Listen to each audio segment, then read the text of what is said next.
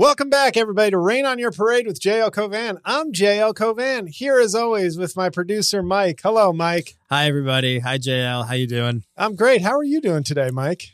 A fabulous day. Okay, really, that's not what I heard. But fabulous day. Good that you're being positive for everybody on the mic. I'm excited to be here in Williamsburg, Brooklyn. It's gotten a little chilly. It's gotten quite chilly, yes. And apparently all the hotties in Williamsburg have been scared off by the sub 50 degree temperatures. Now it's just a bunch of trolls and cretins walking around when I make my way here. We're also recording at the time of Art Basel, which means a lot of chicks, I think, are in Miami. Oh, is that like an OnlyFans convention? No, it's like a weird, dumb art thing. I know. Oh, okay. Just trying to be funny. Being facetious. I got it. Right. You know, it's a podcast. Well, that's why my career is where it is, because obviously my humor doesn't work. If laughter is the best medicine, then I'm killing a lot of people. But I wanted to talk about a few things. Obviously, I want to promote. We're coming up on gift giving season. We are, yeah. And I think there's no better gift you can give than money to me. Yeah. Okay. And you can do that a variety of ways. If you like this show, you can join my Patreon, patreon.com/JL Covan. You can order a cameo for a loved one. I just crossed the 2,000 career cameo mark. Wow. Yeah, I've made a ton of money on that site. It's been pretty good. And I never had to do any nudes. Not yet. And Cornell West Video will be making its debut soon. By the time people hear this episode, I will have already debuted it. But I'm hoping people order some Cornell West cameos. That'd be good. I've got 8 stand-up albums, 2 Trump albums that you can download, purchase, or gift. And then I have shows coming up in February in Florida, and I'll be in Vegas in March. Don't have a ticket link for that yet, but that's just so people will, just block out all of March. Yeah. And it's going to be March 23rd. That I can tell you. So that's great news for me if you pony up some cash, or it's just a waste of time if nobody does that. I just wasted showtime. Mike is checking his phone. So let's get on with some topics. Mike. I'm checking my phone. I'm running a business here, JL. I know. I got a lot going on. No, I know. You're not watching The Golden Bachelor, or you didn't watch The Golden Bachelor, I should say. I followed the fact that it exists. But no, I did not watch it. Yeah, well, like Owen Wilson said in Zoolander, I'm a big fan of Sting. Yeah, I'm a big fan of Sting. I don't listen to his music, but he's making it, and I respect that. Yeah. I watched the last 3 episodes because I was traveling a lot when it debuted. I didn't have a chance, but I kind of was interested just because I'm not a fan of those shows, like The Bachelor, all these ridiculous kind of artificial shows. They're just... Because they're not filmed over the course of 10 months. They're filmed over the course of 4 weeks. Yeah. So it's impossible to genuinely manufacture the kind of emotions without alcohol and unstable people. Yeah. But with older people, I was like, this is actually a chance potentially for these are fully formed people, perhaps who've been married, who are widowed, divorced, who are looking for a final partner, not for another person to fuck or some clout. Yeah. And subsequent seasons of The Golden Bachelor are going to be rough because now the secret's out. So it's going to be one of these testosterone supplemented 68-year-old guys with a 6-pack next and a bunch of augmented chicks. It's I'm 70, but people think I'm 39. And it's going to be disgusting and shallow. It'll eventually get to a trashy place. But this first season intrigued me because I was everything that's there seems kind of hey, he's a widower. Yeah. He's got he's 72. He looks great for 72. But there was an authentic, organically sort of wholesome approach to this thing that I don't think you can ever have again. Yeah. So I watched a few episodes and I did enjoy it, but I've been baffled and I've gotten some nice praise for my, Gary impression, online. Because it's just basically like this. And it's, hey, Mike. He sounds like a Teletubby. Yeah, well, he does sound funny. And what I like is that it's one of the life hacks, I think, that I've learned from the show is he has 2 hearing aids. Huh. And so he looks at the women very intently when they're speaking. And I think these dumb old bitches think that he's attentive when he's just no, I have to look at you seriously just to get what you're saying. And they're like, nobody ever listens to me as well as he does. It's he has to. Yeah. But he's kind of goofy, but he's nice looking and he seems warm. And the big backlash after the finale because they have, I guess in January, there'll be a wedding episode. He's going to marry this woman from New Jersey. And the way people turned on him, it's like they have never seen The Bachelor, like, because it's older people. They're much more invested and it feels much more real, which I think it is. I think these women really are like, hey, I'm 66, I'm 70. I know what I want. I know how to connect with somebody. And there is something very refreshing about that. Like it's like, we don't have the time. We've come from a generation. We don't have to bullshit. We didn't, you know, we lived our adult lives without all the bullshit. Right. So, and now we're even older and have more wisdom or experience. But he cut somebody when he was down to the final three. He cut this one woman who's just built like a brick house. And I mean that in a good way. Like just, I forget her name. Faith was her name. She's just a very well-built 59-year-old. Yeah. And it was down to Teresa. I don't know if I've ever heard a woman described as a brick house. Oh, yeah. No, the chick on Ted Lasso, man. That's a brick skyscraper. Hannah Waddingham. Yeah. Do you know her? No. Jesus. I've never watched that shit. Well, it's not good, but I'm a cultural commentator. I can't just hate things arbitrarily. I have to consume them and then hate them with arguments. Right. But it was down to Teresa, who he picked, and Leslie, I think. Mm-hmm. And Leslie is a very nice-looking woman in her mid-60s, and she was devastated. And she kind of exposed the whole fallacy of this thing when she was like, so 12 hours ago, you said you loved me and things changed. Yeah. And I was like, did he tell her he loved her? He had told her in an episode he loved her. And of course, we don't know, was that 3 weeks ago or a day ago in terms of editing. Right. But it seemed, and Laura called it, he was always going to pick the woman, Teresa, who may not have been, quote unquote, as attractive necessarily as Faith or Leslie. Right. But she's like, she's older. They both have similar experiences. They're both widower. Right. They do have a connection, I think, that's real. But man, online, it is crazy. Like the comments I get from my video, like, he is a fraud. He is a total fraud. There were those, I think it was the Hollywood Reporter, maybe? That he had been in a relationship before? That he like treated a woman not great, or I don't know the whole details of it, but I think there was some news that came out that was not flattering.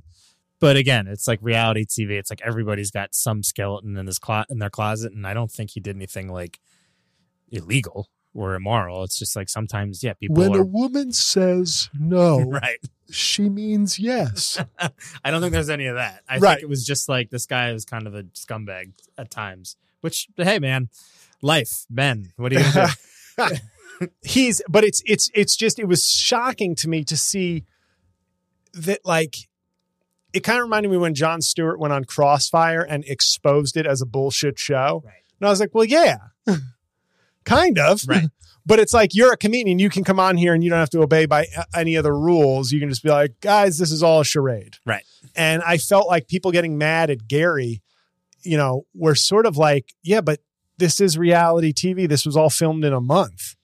But I think that people tend to believe, I don't know why, but something that, especially that's on like ABC, like a network like that, that there is a true wholesome quality, and these people have been vetted, and that they've never made a mistake. Right. And I think a lot of people watching in the Midwest feel like they've just like they found one woman or man, they went all the way with them. There are no relationship skeletons in their closet, when the reality is that everybody's a human being, and there are no, Norman Rockwell paintings. Right. A guy mistreated a woman for a little bit and like wasn't the nicest to her. I mean, that does happen. It's not great behavior. Little shop of horrors. Yeah. Right. This guy treats Audrey terribly. Suddenly Seymour. Oh, what great vocals from Ellen Green. But I get it also because the power of the Golden Bachelor is like, once he told three women he loved them. Yeah. Why wasn't there outrage then? Like, in other words, right, they wait till the end, but it's like, but he told three women he loved them and you were okay up until it was a final two. Then when it came down to it, he couldn't say it again because he had clearly chosen the other woman. Right. And there was this very powerful scene. And I think the woman, there was no acting in this shit. Pause for 1 sec. Can you just fix your... Can you unplug and replug the mic in? I think something happened.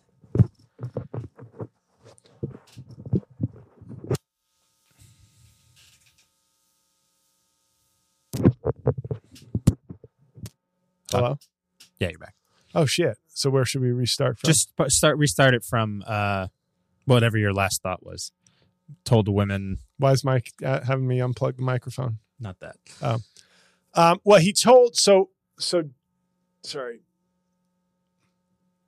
He told 3 women that he loved them. So Gary tells 3 women he loves them, and nobody was like, the chatter was not like, what's he doing? This is crazy. Right. But when it came down to the final 2, it almost felt like maybe people just didn't want the littler woman to win, because then it was one-on-one, and she let him have it. And I remember the crowd cheered like live when she was like, you lied to me. And like, I don't care how you feel right now. I care. Like, and I did respect the fact that the show felt like emotional Hunger Games or emotional Squid Game for seniors, where it was like, this is your last chance at love. No, thank you. Yeah. Ah! Well, by the time this has come out, another show on our network, Bigwigs, Anna Roisman made this exact point, that there is a finality to the idea that these people it really is like potentially their last shot at love. In, you know, you can advertise it on television, but like when you watch young people on The Bachelor, like somebody that's 25, it's like, it doesn't work out. They're fine. They're going to get on Hinge. They have a bunch of Instagram followers. They'll figure it out. If you're like 72 and you now just had this like public embarrassment on television, like, aren't you embarrassed? Right. That might turn you off from dating for till the end, you know? That might be it. And you know what? If it is, so be it. Yeah. I mean, you're old. Right. Like, you got a shot. What do you say to those people who didn't even give a shot? Yeah, it's true. Yeah. So how about some gratitude, ladies? Okay. You got to matter for a minute. And there's still OnlyFans and porn fans are growing older every day. Yeah. You know, the fans of MILF porn in the 90s are now looking for that GILF porn. Yeah. So, you know, just get on something. But yeah, I do think the show will suck after this, because now everybody knows, like, you can only surprise it like this one time. Right. But, you know, I think, yeah, Jerry is not, or Gary, what the fuck is his name? Gary. He spells it so weird, though. Yeah, it's like, but I think it's G-E-R-R-Y. I think it's still Gary. Yeah, no, it is Gary. Gary? Right. Like Gary. It's like Jerry, you know, really. He did remind me of a little bit, though. Like, is there a little Gary Johnson thing happening there? There's more of a, like, it's more of like a nasally Cory Booker. Oh, it's really like Cory Booker is more. I have had many cups of coffee this morning, and Gary is more like, I only had 1 cup of coffee. How are you? Are you good? We were in the fantasy suite, and she let me do it in her butt. And that's when I knew we had a connection. Like, I'd love to hear an X-rated version of Gary, but still speaking in that hokey, folksy manner. Yeah.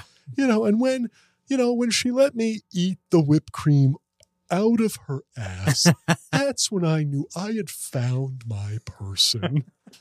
And then I thought the scorned woman, the scorned woman either didn't say anything because nothing happened, or was like, didn't want to further shame herself. Because I was waiting for that. You fucked me, Gary. You fucked me. I'm 66 and alone, and you fucked me. How could you? Well, it was fun. And I liked the fact that we didn't have to use condoms. Gary, I let your raw dog me, Gary. How could you do this to me?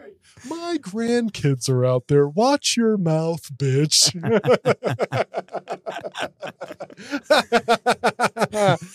But I don't know that I'll ever watch it again. But I enjoyed what I saw of the first season, because I think, unlike, you know, and I find Jesse Palmer hilarious, because I just kept looking at him and going, if the phrase handsome dummy were like in the dictionary, I think it'd be his picture, because there's something handsome but dumb about his face. It's the CTA.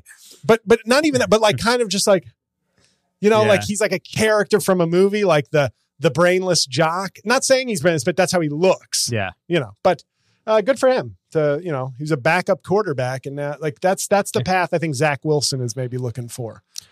Maybe. Oh, God. Is Zach Wilson Mormon? Yes, but I don't think he is practicing. Okay. Yeah. Because he was a BYU guy, right? Yep. He looks the part. Yeah.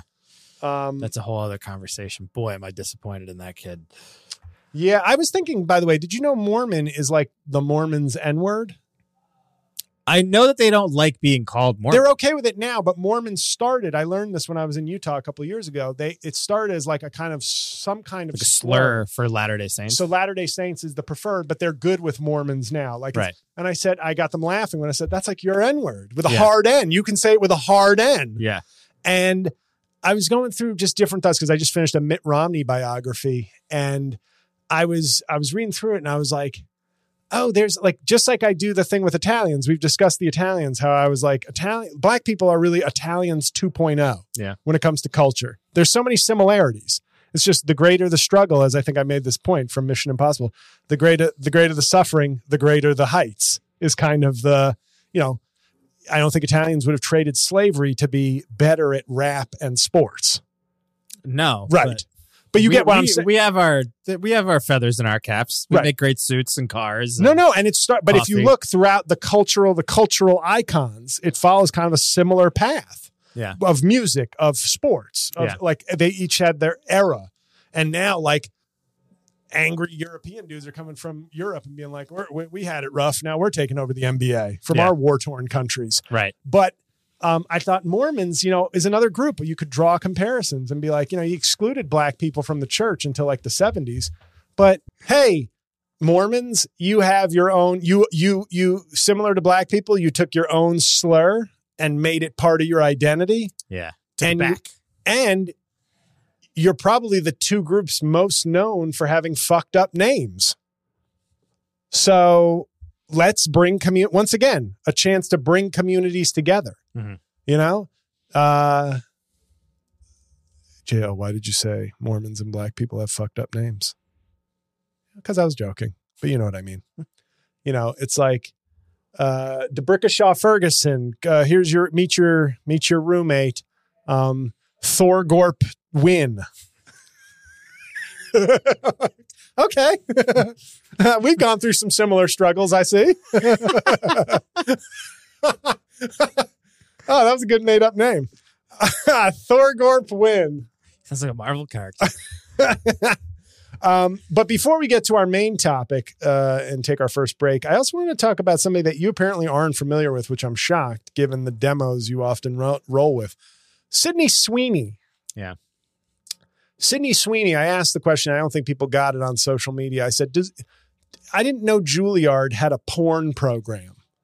Because she is an incredibly talented actress. I don't think she went to Juilliard, but she's an incredibly talented actress who is also all about the hardcore sex scenes. Mm.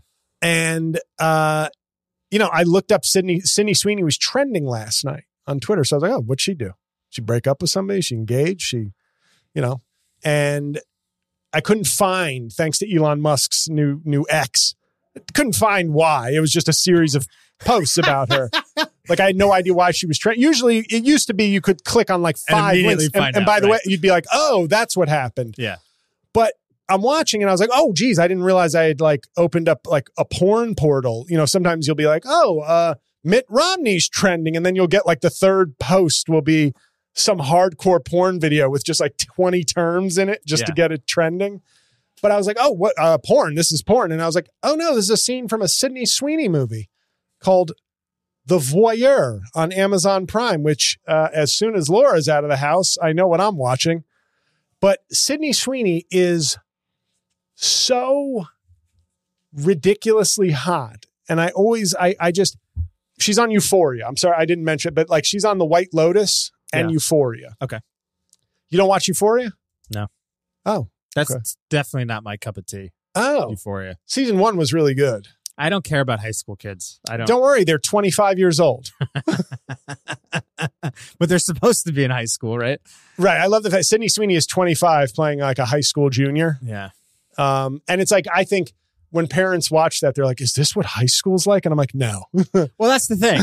It's such a wild view of like a type of high school that they kind of did it in the 80s. Remember? There was like, what the hell was that movie with Spader and Downey? Something Zero. And I can't. Less Than Zero. Yeah. They did a bunch of movies like that were just like, look how wild it is in LA. Everybody's on coke and everybody's doing all these drugs. I don't know. I mean, I feel, to me, it's a chicken or the egg type thing with high school kids. It's like, are high school kids really living like this? Or are you depicting something that is like in a weird way romanticized, and now high school kids are going to be like, I want to do that. Right. You know? And I got to tell you, I mean, if Sydney Sweeney went to my high school, I'd be like, I'll do drugs. Right. If that's what you want to do. But she's like, she's really, really quite attractive. Yes. She's like out of control, attractive, but she's a good actress too. Mm-hmm. And not afraid to get, the scene that came up, it took me like 30 seconds to realize, oh, that's just her in a movie. This isn't a porn clip that like invaded the site. But it's like hardcore. It's hardcore. Yeah. She is not afraid. And I laugh though, because I think Sam Levinson, who's Barry Levinson's son, he was apparently a big time drug addict, but now is as a high schooler, I think Euphoria is like loosely based on his life. Mm. And that's the thing. I feel like there's got to be some high schools where the druggies aren't hot.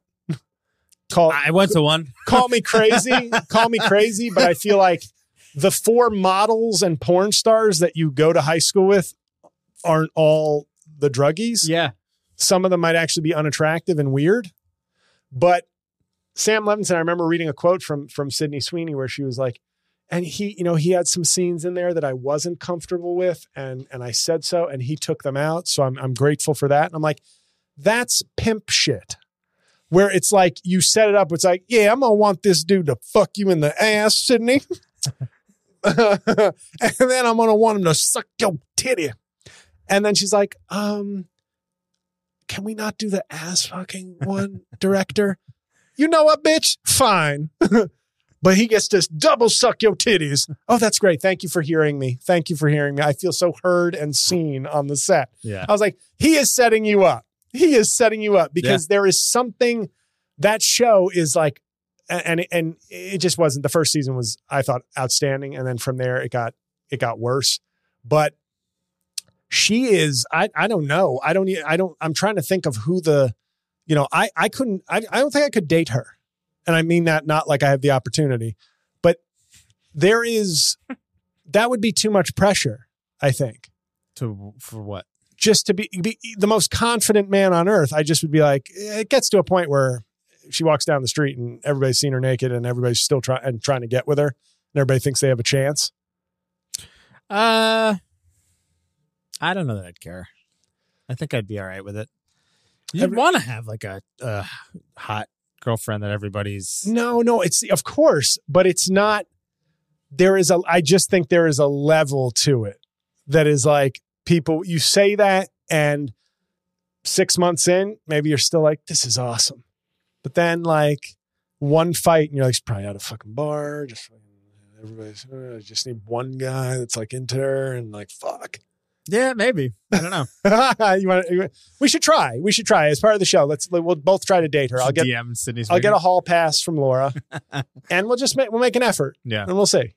Either one of us. It's either one of us. If you do it, I'm happy for you. Thanks, man. But for the show, I'll do it. Okay. But yeah, Sydney Sweeney. If you go on X and just like, that's also got to be weird. Where like you look it up and it's like, oh, did she get an Emmy? No, it's just a hardcore sex scene that somebody just uploaded to Twitter and it's been retweeted like a million times. I'm sure that's got to be weird. But you also go into it knowing that like that's what it is now. You know, yeah. I'm sure, as you said, I don't really know much about her. I just literally looked her up, and she's gorgeous. But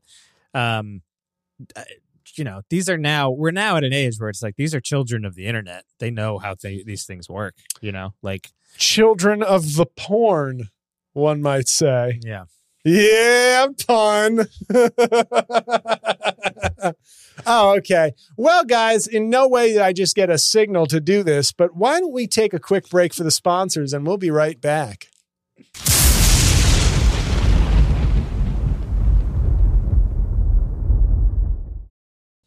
And we're back on Rain on Your Parade. How's your break, Mike? Fabulous. Awesome. So good. Awesome. Mine too. We came up with a topic to discuss during the break. So that was a fruitful break.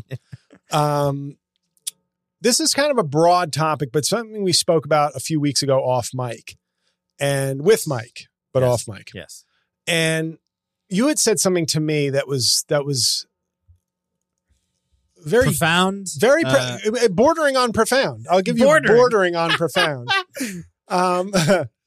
which was I was mentioning like the how we were talking about comedy specials and how the art doesn't in specifically in stand up. But I think this really applies broadly to our culture, where it was specials don't matter anymore. It was me talking about, I think, Ralph Barbosa, where I was like, you know, it's a good special, but specials used to be like when you arrived, not a stop on your way to greater fame and fortune as a comedian.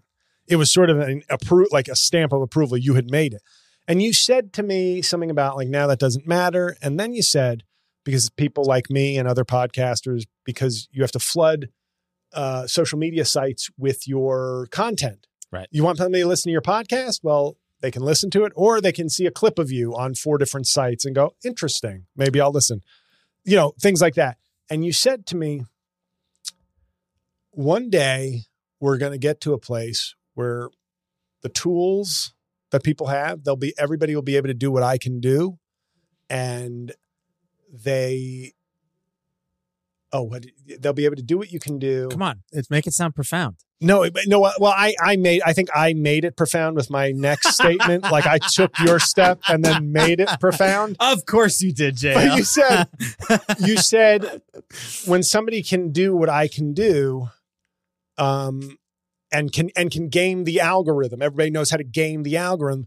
We'll just have this like flood of kind of. And I said, right, we're going to have 6 billion people filming themselves and no one watching. Exactly. And you know, you gave me the prose, I gave you the poetry. And I really thought about that like that week, because I'm always prone to thinking depressingly about things. Yeah, as am I. And that was a very depressing thought where it was like, are we reaching, people use the term like peak TV or with AI, the singularity. These are things that people talk about. Are we reaching the end of culture? And I remember Bo Burnham prophetically said in 2015 during a special, he goes, I was watching the TV the other night and I saw celebrity lip syncing. And I thought, oh, good. Culture is dead. That's it. We're done. And that was 2015. Yeah. Little did I know 5 years later, my star would abruptly stop rising when lip syncing videos on TikTok would become this bizarrely accepted form of cultural genius for like a summer. Not permanently, but it's like, and it was like, really? And I just think, like now I think to everything. So comedy is my area of expertise, sort of. And I see the way people, you know, a special is now not a special. It's, I have compiled 45 minutes of material or the ability to speak and breathe and be on camera for 50 minutes. Mm-hmm. I'm ready for a special. And there is the glut of specials.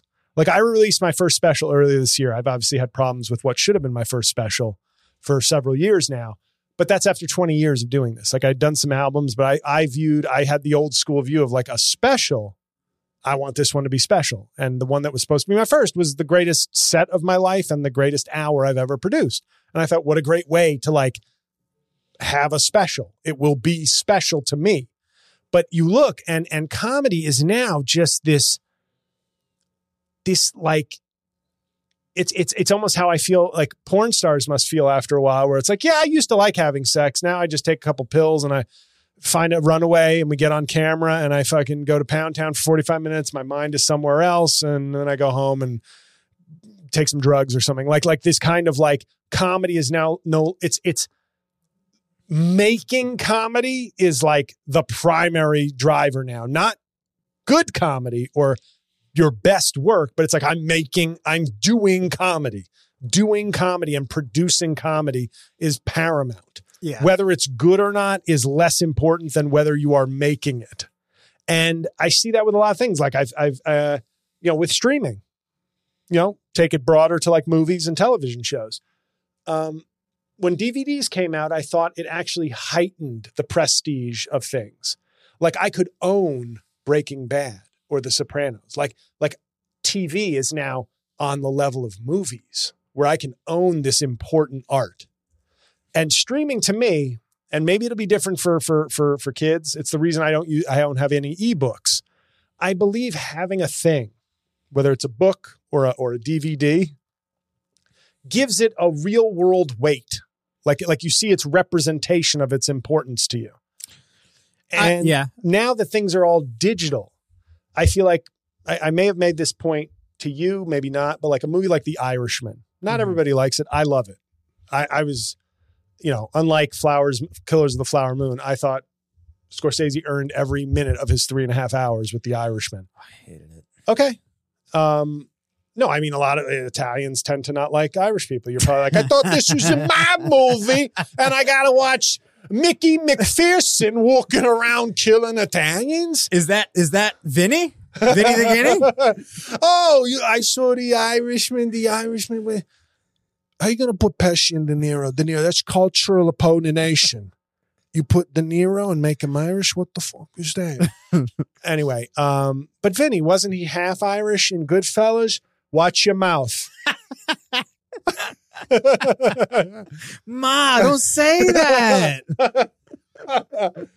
So, but The Irishman is one of those movies where, like, if you like it, I mean, better example than Irishman. If Goodfellas came out today, that's a better example. I mean, if we take the classics of the past, Godfather, Goodfellas, whatever you think, Amadeus, On the Waterfront, and just make them, Amazon, on Amazon streaming, On the Waterfront, this new movie with Marlon Brando. Oh, cool. I'll watch that. Yeah. There is an ephemeral, meaningless effect in the aggregate. Like our movies, our TV shows, great art, these things that people work on so hard. It's just, you're throwing it into the money machine. It's like, here, I made a masterpiece. Give me money. And if it lives on, great. If it doesn't, fuck it. I'm in a nice house. And I just feel like, you know, I try to think. That might not even be the case for much longer. Right. That you're in a nice house. Everybody wants to do this now. And now everybody can do it. Yeah. This is, again, the sad thing about what we talked about. But that's the problem with everything becoming content, is that everybody. When I was in film, like, I didn't go to like a film school, but when I was in my film program, when I was in college, the idea of learning how to edit anything, like not even a film, like the projects that they had me work on were like, go around your hometown and like get footage of your hometown and like do a little. The fact that I had that I was learning how to edit together a sequence of pictures, moving pictures, and put like, that blew my mind at that time. And people that I knew thought it was a waste. Like my parents are like, "What are you really gonna? You're gonna become an editor? Like, what are you gonna do?" Well, your iPhone showed them. Well, that's the thing. You just get to a point now where it's like, that was 15 years ago. Yeah, like 15 years ago, and now every college kid can do it, whether they're in a film program. Like, film program, be damned, it means nothing. Like, you just come out of the womb these days knowing how to edit together TikTok videos, so it's not as special. But you know what people can't do? Fix the sink. You seen that South Park? Yes, that, how right. Good is that? Really, how fucking good was that? The Panderverse. They're getting rich. On the handymen are like Bezos and Musk at the end of it. Fun. And I wish, I honestly, I'm at the point in my life where if I could become like a plumber or something, I'm kind of like, I don't know, why not? Other than that ingrained thought of like, but I went to law school. I need to do this. And I'm like, but these law jobs aren't floating around anymore. These good law jobs, like at 44 with mediocre experience. It's not like I'm going to all of a sudden be a fucking partner at a law firm in 10 years. Right. But what you just brought up, and I think the mythology and the bullshit that we get fed is, now that people can make the technical things quicker, you'd think there would be more of an emphasis on true artistry and true genius. That's the problem. We have simplified the process, but are not heightening or raising the importance of originality and craft and skill and artistic vision or whatever. Not that everything has to be high and mighty. Like I saw the Adam Sandler animated movie. You know, Adam Sandler is kind of a very working man's funny guy. But I loved his animated movie. I think it was called Leo. Yeah. I loved it. Him and Bill Burr. Yeah. So it's not like you can't. I'm not saying everything. I'm not talking when I say high-minded or artistry. I'm not necessarily saying this has to be, a Kubrick masterpiece. No, but how about something we were talking before we turned the mics on? So how about something with a beginning, middle, and an end? Can we even get there? And there's we've talked about this in the past. It's like, how many pilots have you seen where you're like, great pilot, and then the rest of the show, it's just like, what the fuck is this? Right. What are we watching? We've reversed, like we talked about last week. We reversed, or a few weeks ago, I should say. Yeah.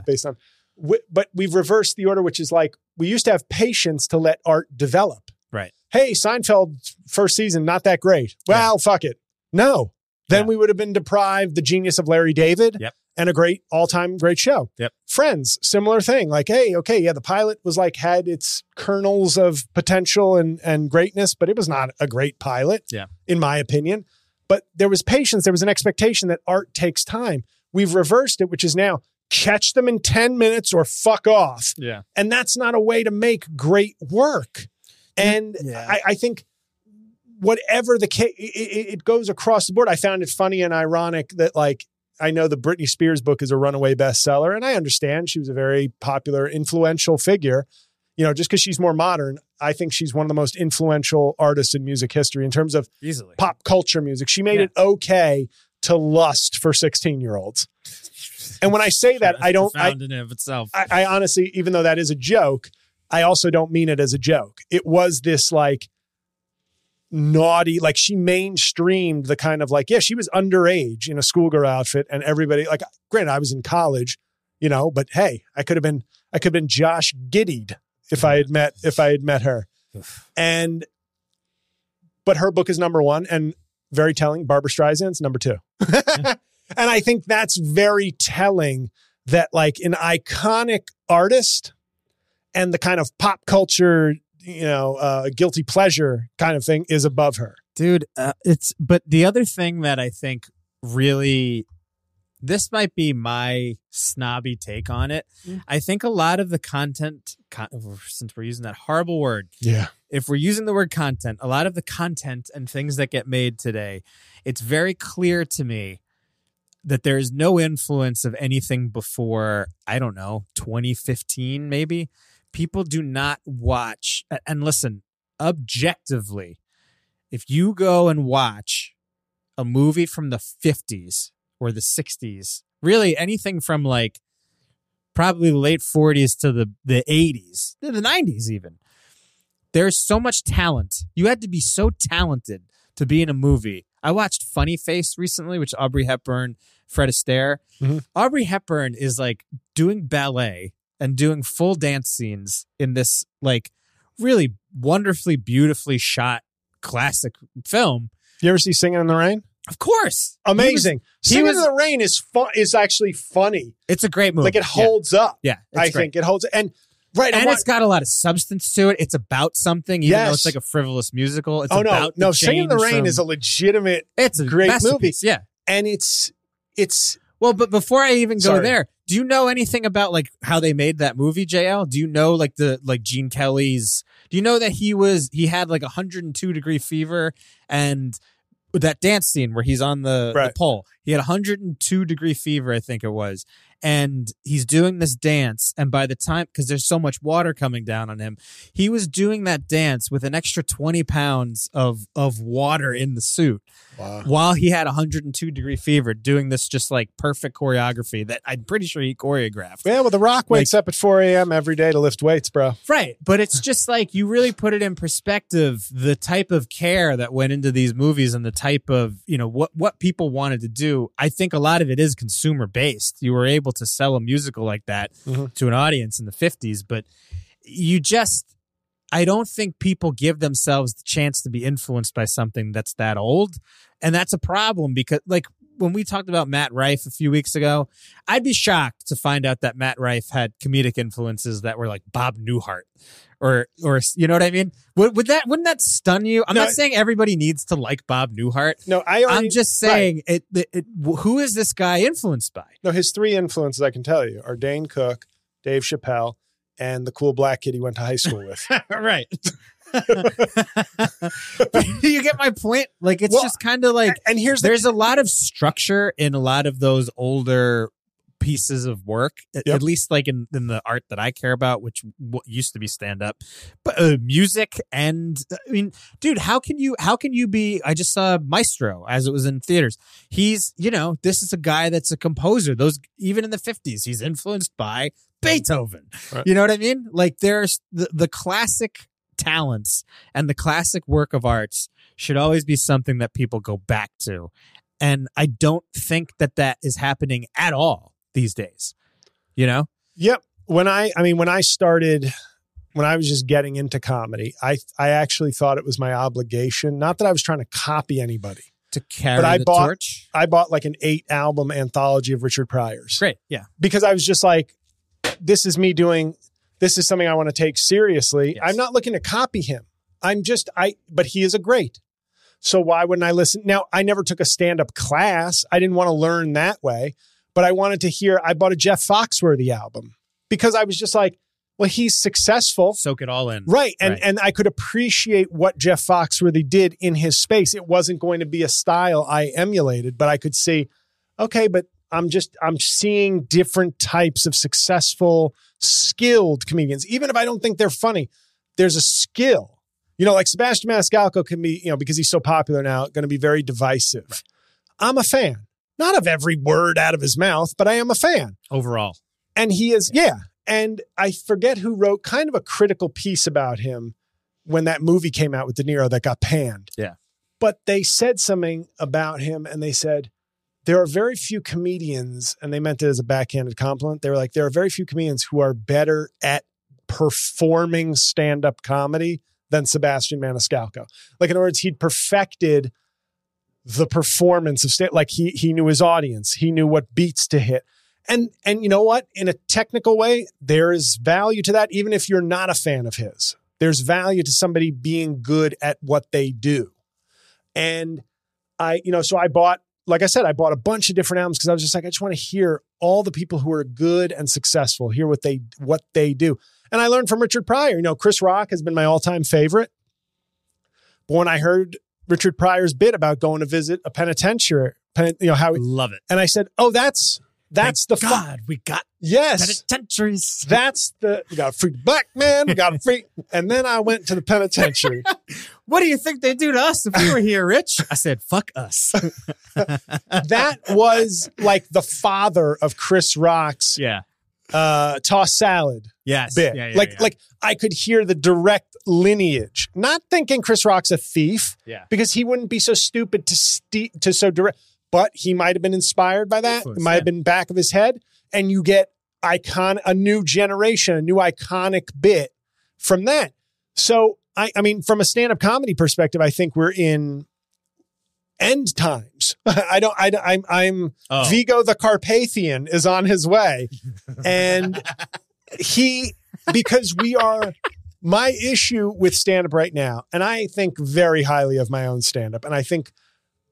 regardless of where my career has ended up or will end up, I feel I have done it in the exact right way. Not maybe networking, socializing, doing that, but as far as writing, performing, pushing boundaries, trying to find my voice, trying to expand my skill set, I think I've done it the right way. And there's many people who've done it the right way.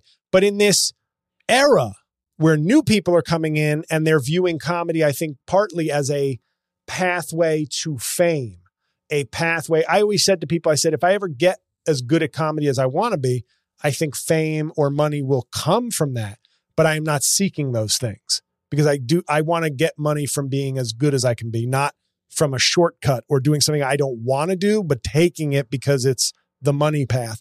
I think that ethic is, there's a lot of new jacks who are TikTok is their manager, their life coach. Yeah. They're like, they are obeying whatever the TikTok out there. And that is not the path to good art.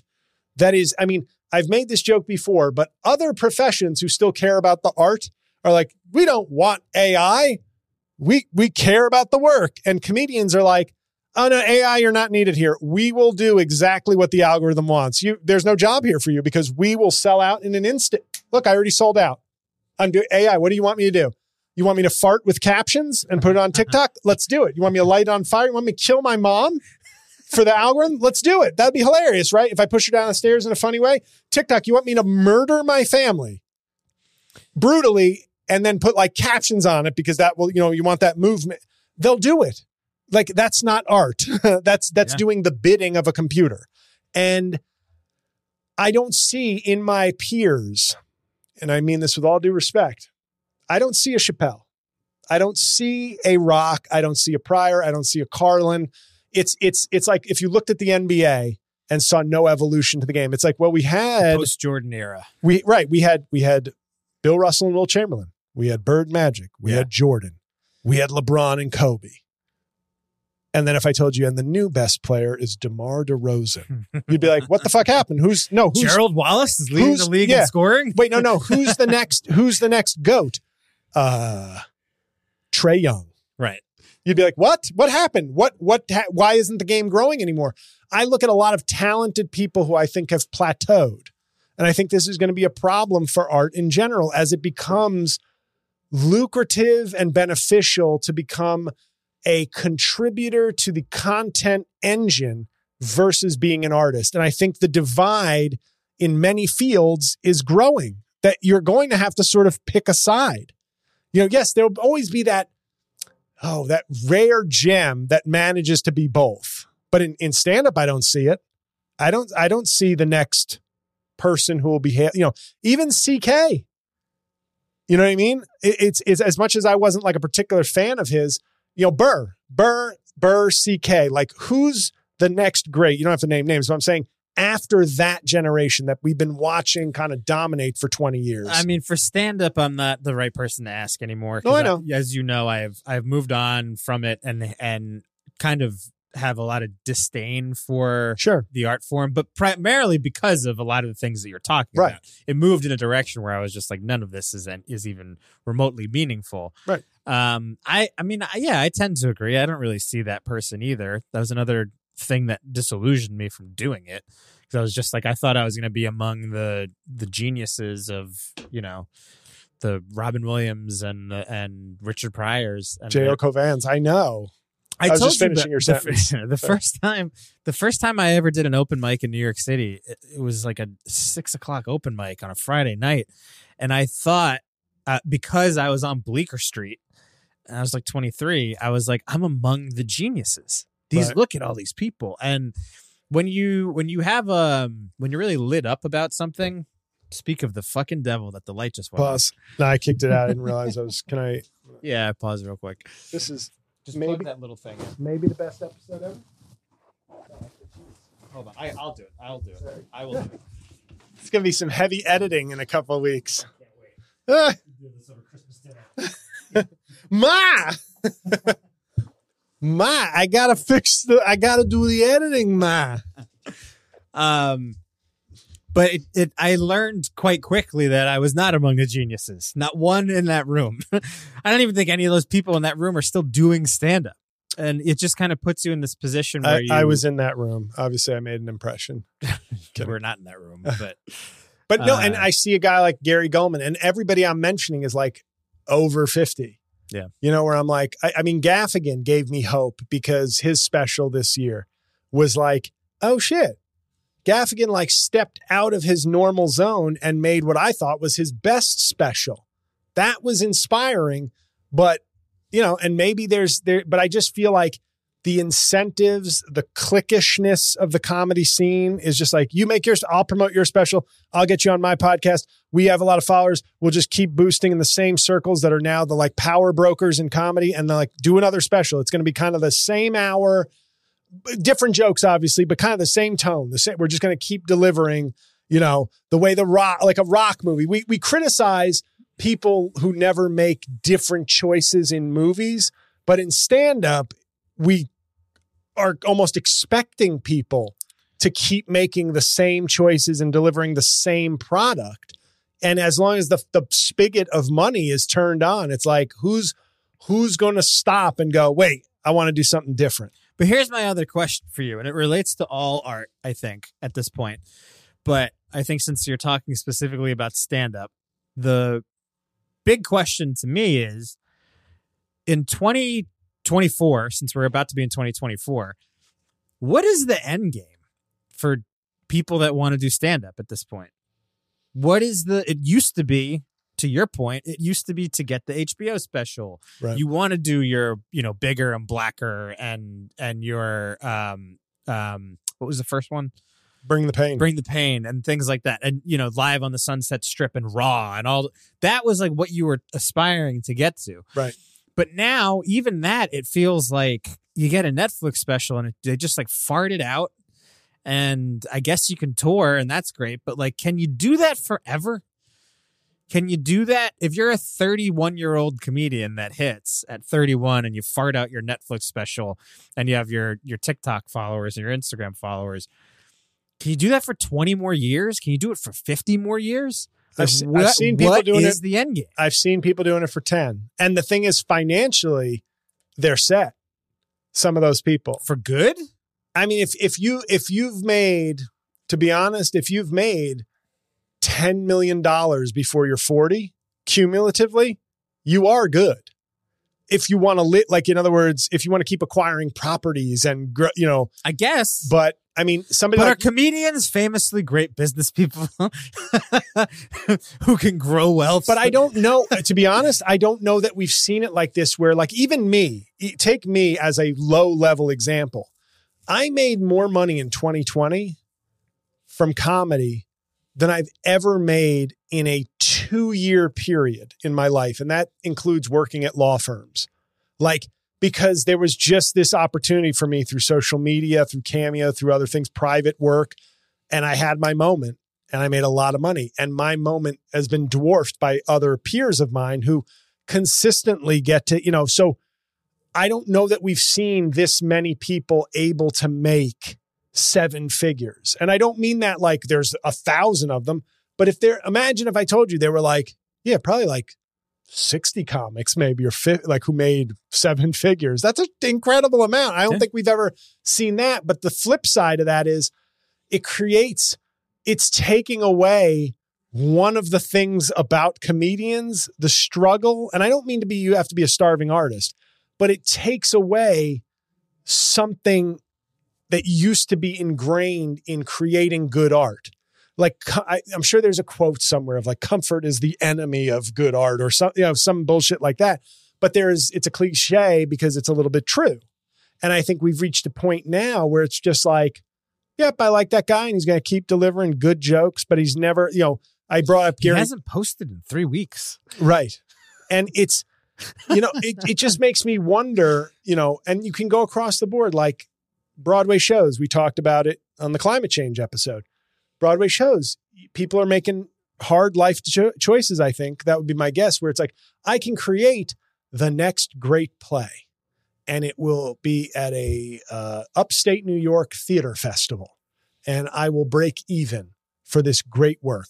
Or... I can do My Cousin Vinny, the musical, and get a 6-figure paycheck. Oh, Ma, what's a youth? What's a youth? What's a youth? My girlfriend's hot and she knows fucking cars. Doom, doom, doom, doom. Right? The judge is mean. The judge is tall. He looks like the guy from the Munsters, y'all. And, you know, so yeah. My biological clock is ticking. My biological clock is ticking. What do you mean? I mean, I want to fucking have a baby, you dumb guinea. Yeah. You've got a real choice. And I feel like there are no comedians making that choice. Pause attraction. Pause attraction. It's a bullshit question. Pause attraction. So So my thing is, there are, you can see like an evolution. I feel like stand-up comedy, maybe because it's the least artsy of the arts, was the first to just go commerce. Get money, appease the algorithms, get paid, because we've been the most starving, the most shitty group of artists. We're going to be the first to just go, give me that check. Give me the blue pill. Yeah. Like if in the Matrix, comics would be the ones going, give me the blue pill. Let me taste the steak. I'll go back to sleep. Oh, yeah. Whereas Broadway musicals and things like that are in like a middle stage where it's like you still have an opportunity to make good work, but the stuff that's selling, the stuff that can give you the career, you really have to make a choice most of the time. Unless, you know, Lin-Manuel Miranda, there's one Lin-Manuel Miranda. There's not 50 of them walking around going, I've got an original work too. Right. Let's make it.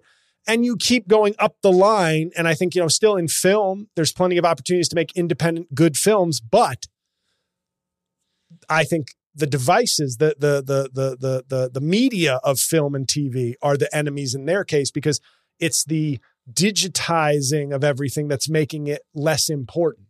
There are still people with access, desire, and skills to make meaningful work.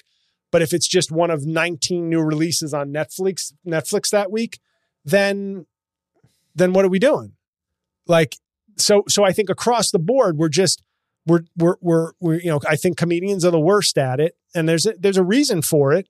I think, you know, if you tell a comedian, hey, you want to make a lot of money? It's like, holy shit, is that even possible in this? Right. I get it. I get the nature of the beast, but somebody's got to still, besides me, of course, has to be committed to the art. And I wonder who in the next generation, or even in my generation, is like not just who's the best by default, like who's the best comic, who's going to be a Hall of Fame, like if they had a Hall of Fame, right?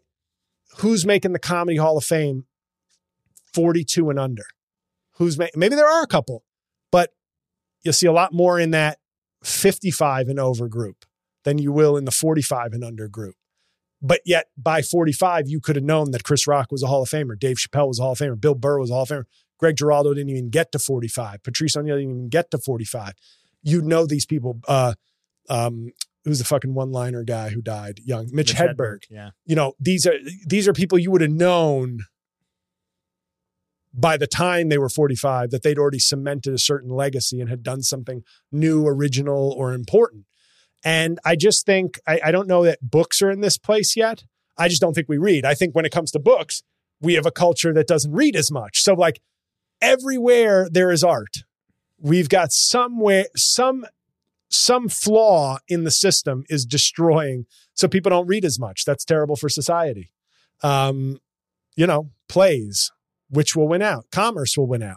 Comedy already is sold out. It's interesting. And I think when you brought up, just to bring it full circle, that thing you said to me after our show a few weeks ago, all I could think was, is this the end? Like, are we closer to the end than the beginning? Like art, like the universe maybe, is not an ever expanding thing. Is there a finite amount of it, of creativity? And are we hastening our journey to the end? Are we, whether it's streaming, selling out, picking a side, whatever the case may be, not reading as much, are we hastening that end more than it should be? Like maybe we have 100 years left of creativity, but the way we act, it's like, oh, we got 5. We got 5 years left. Yeah. So on that gloomy note, I will talk about somebody that is advancing art in a real way. I'm going to review Jim Brewer's new YouTube special in the comedy section, along with the Punchdown of the Week. So one last break. Thanks for listening. See you in a minute.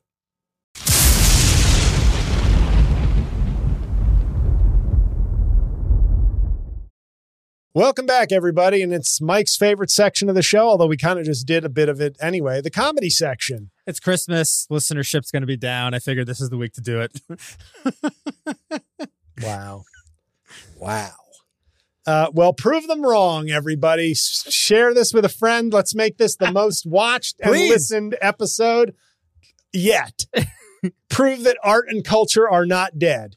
But I decided to give Scott Pelley the week off. You know, he wanted to be with his family for Christmas. So I'm going to do the Punchdown of the Week.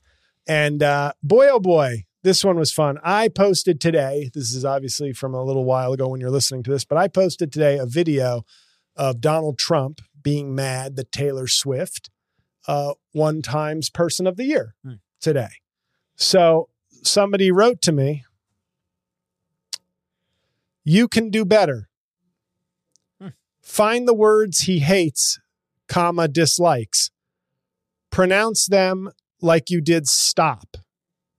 Dirty, disgusting. I said disgusting because they misspelled disgusting. Disgusting with a C as opposed to a G.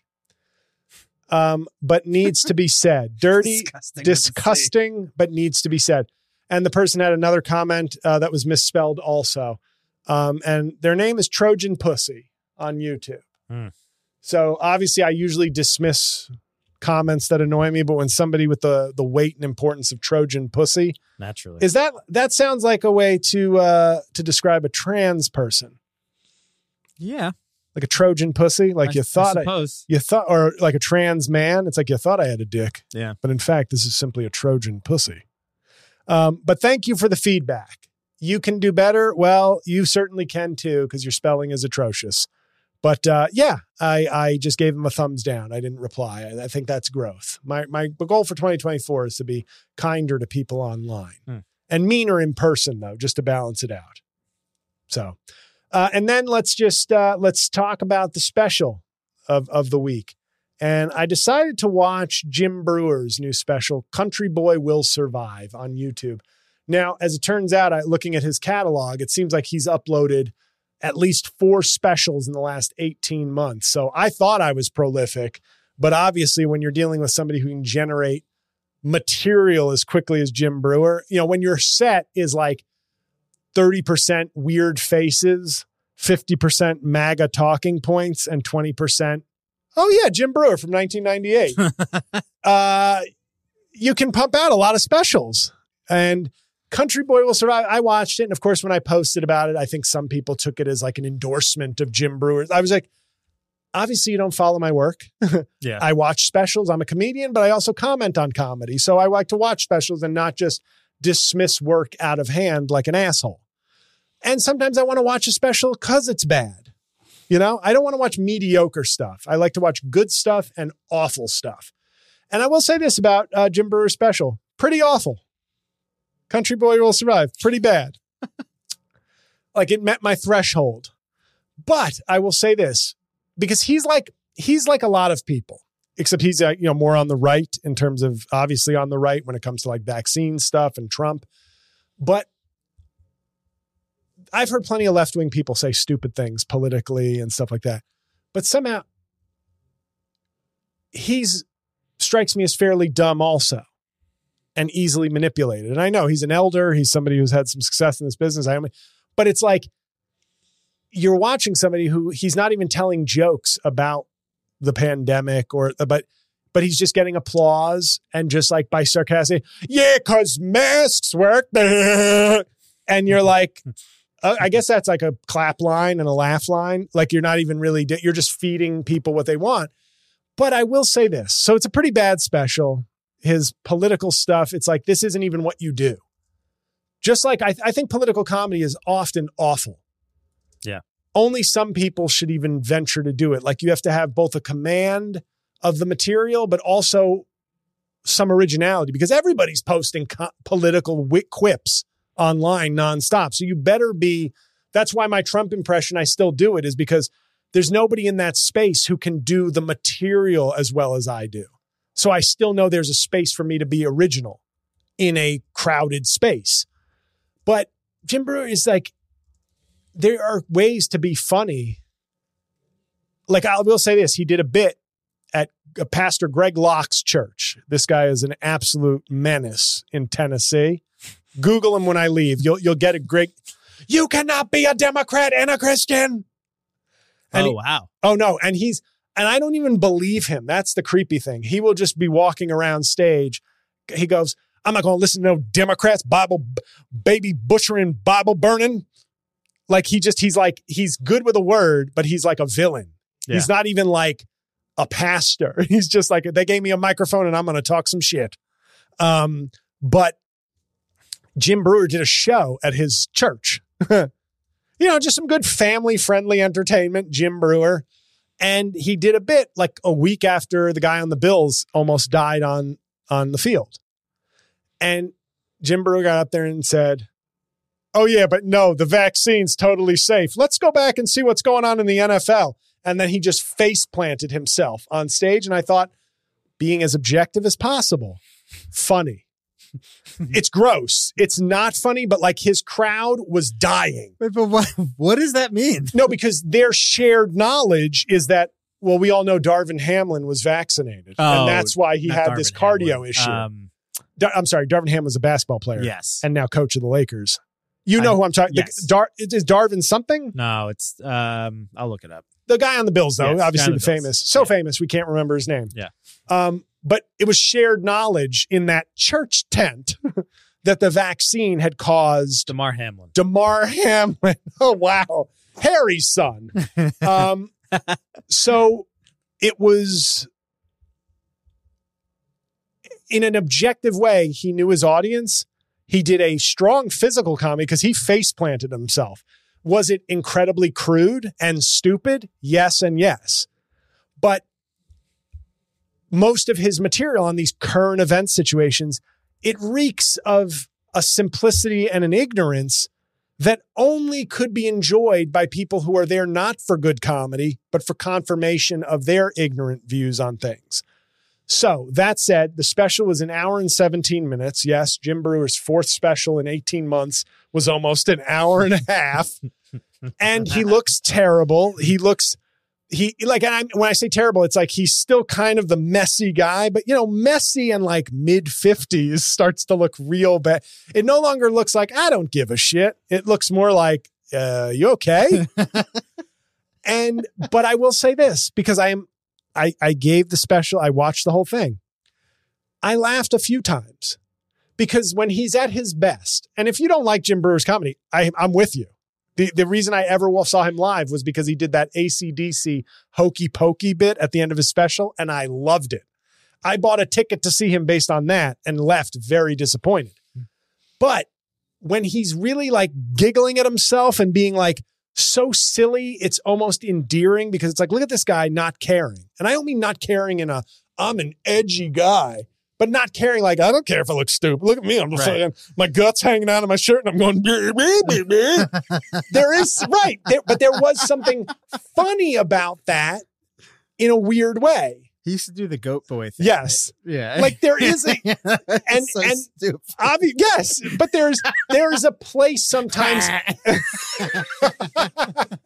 There is a place in art, because we sounded maybe a little snooty before, but there is a place in art for stupidity. Oh, Jerry Lewis is the worst. But how do you not love him? Right. You know? And that's, yeah, right. There is a place for stupidity if it's original. And Jim Brewer still gives off a little bit of an original vibe, but it's surrounded by 55 minutes of like, what are you talking about? Yeah. So most people would just shut off. I try not to shut off somebody who I may not agree with or like if I'm watching solely for the purpose of evaluating their special. So it's not good. But I did laugh a couple times because every so often he loses himself in his Jim Brewer-ness. And, you know, my thing is, I would never tell a comedian not to get political. I don't want to hear people tell me that. But don't get political if you can't do it. That I think is like sage advice. That's not me saying, politics, bro, leave it. No. I'm not going to tell you what to talk about. But if you can't talk about it. And now here's Bruno Mars with a song about Israel. Yeah. Grenade.